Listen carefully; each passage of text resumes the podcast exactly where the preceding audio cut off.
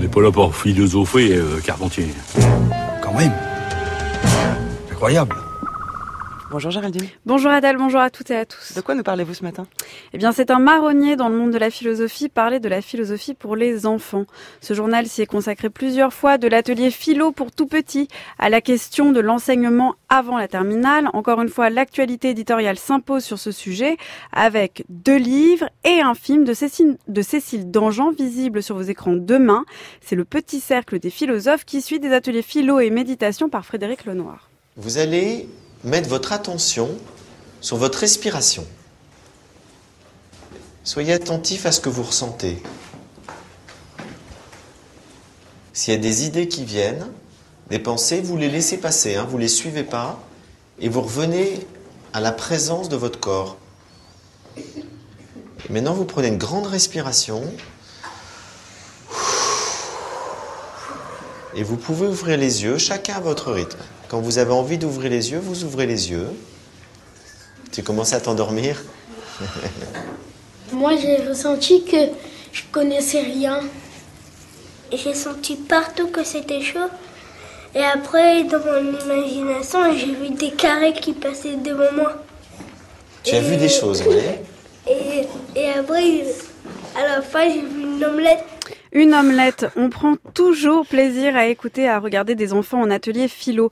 Plus étonnés, plus naïfs, plus imaginatifs que nous, on est toujours surpris par l'insolite et la profondeur de leur vision du monde. Qu'il s'agisse de grandes questions comme l'amour, la mort ou le temps, ou qu'il s'agisse de leur manière de manier les images et les exemples, on ne peut qu'être d'accord avec cette idée de philo pour enfants. Pourtant, comme le rappelle Johanna Hocken dans son livre La philo pour enfants expliquée aux parents, les philosophes classiques n'ont jamais vraiment défendu cette initiative. D'une part parce qu'ils que leur discipline nécessitait connaissance, expérience et maturité, et d'autre part parce que l'enfance n'est que peu traitée et valorisée en tant que telle. Je rappelle que Descartes avait pointé les erreurs enfantines de perception et de jugement et que Platon voyait dans le pouvoir accordé à la jeunesse le risque d'un renversement des valeurs et même d'une tyrannie.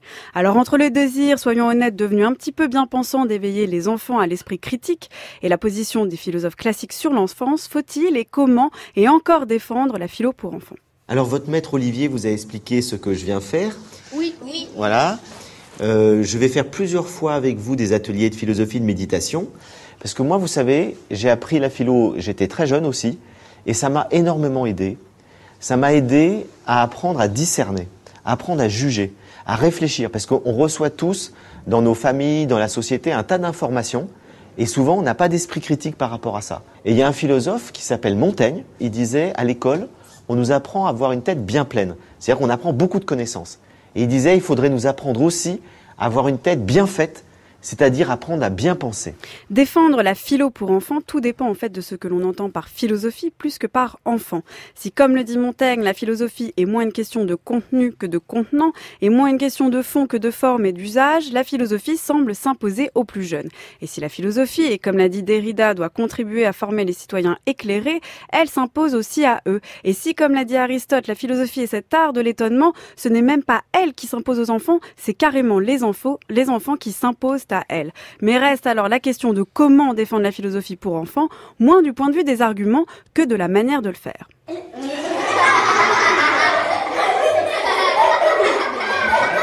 Anaïs, Euh, moi, le plus important, euh, c'est d'être vivante. le plus important, c'est d'être vivante. Est-ce que le, fait, le seul fait d'être vivante, ça te rend heureuse? Oui. Au début, je me, je me disais que c'était du sport, euh, la philosophie, mais après, compris, je me suis dit, c'est pas possible, je me suis trompée moi-même. Comment réaliser que l'on peut se tromper? Comment laisser parler quelqu'un en désaccord? D'où viennent nos croyances et nos idées? Comment se forger une opinion solide et la défendre? Le film de Cécile Dangean ou le livre de Johanna Hocken montrent à quel point est en jeu la question du comment avec les enfants, c'est-à-dire de la pratique et de l'espace de l'atelier. Le deuxième livre, dont j'aimerais vous dire deux mots, livre de François Galichet, philosophe à tout âge, insiste quant à lui sur le fait non pas de conceptualiser mais d'interpréter, c'est-à-dire de s'ancrer toujours dans un contexte, dans un rapport à l'autre, soit l'idée de ne pas acquérir des connaissances extérieures, mais d'extraire de chaque figure en soi sa propre grandeur, ce qui s'applique d'ailleurs autant aux enfants qu'aux adultes. Mais c'est du sport, la philosophie. J'aurais aimé euh, répondre à cette petite fille. C'est vraiment vrai, sportif. que On en fait la preuve lui tous aura les jours. Donc je rappelle les titres, c'est François Galli chez Philosophie à tout âge, c'est chez Vrin, la philosophie pour enfants expliquée aux adultes chez Temps présent de Johanna Hawken et demain le cercle des petits philosophes de Cécile Dangean au cinéma. C'est noté. Votre chronique, Géraldine, est à réécouter en ligne sur le site du journal de la philo.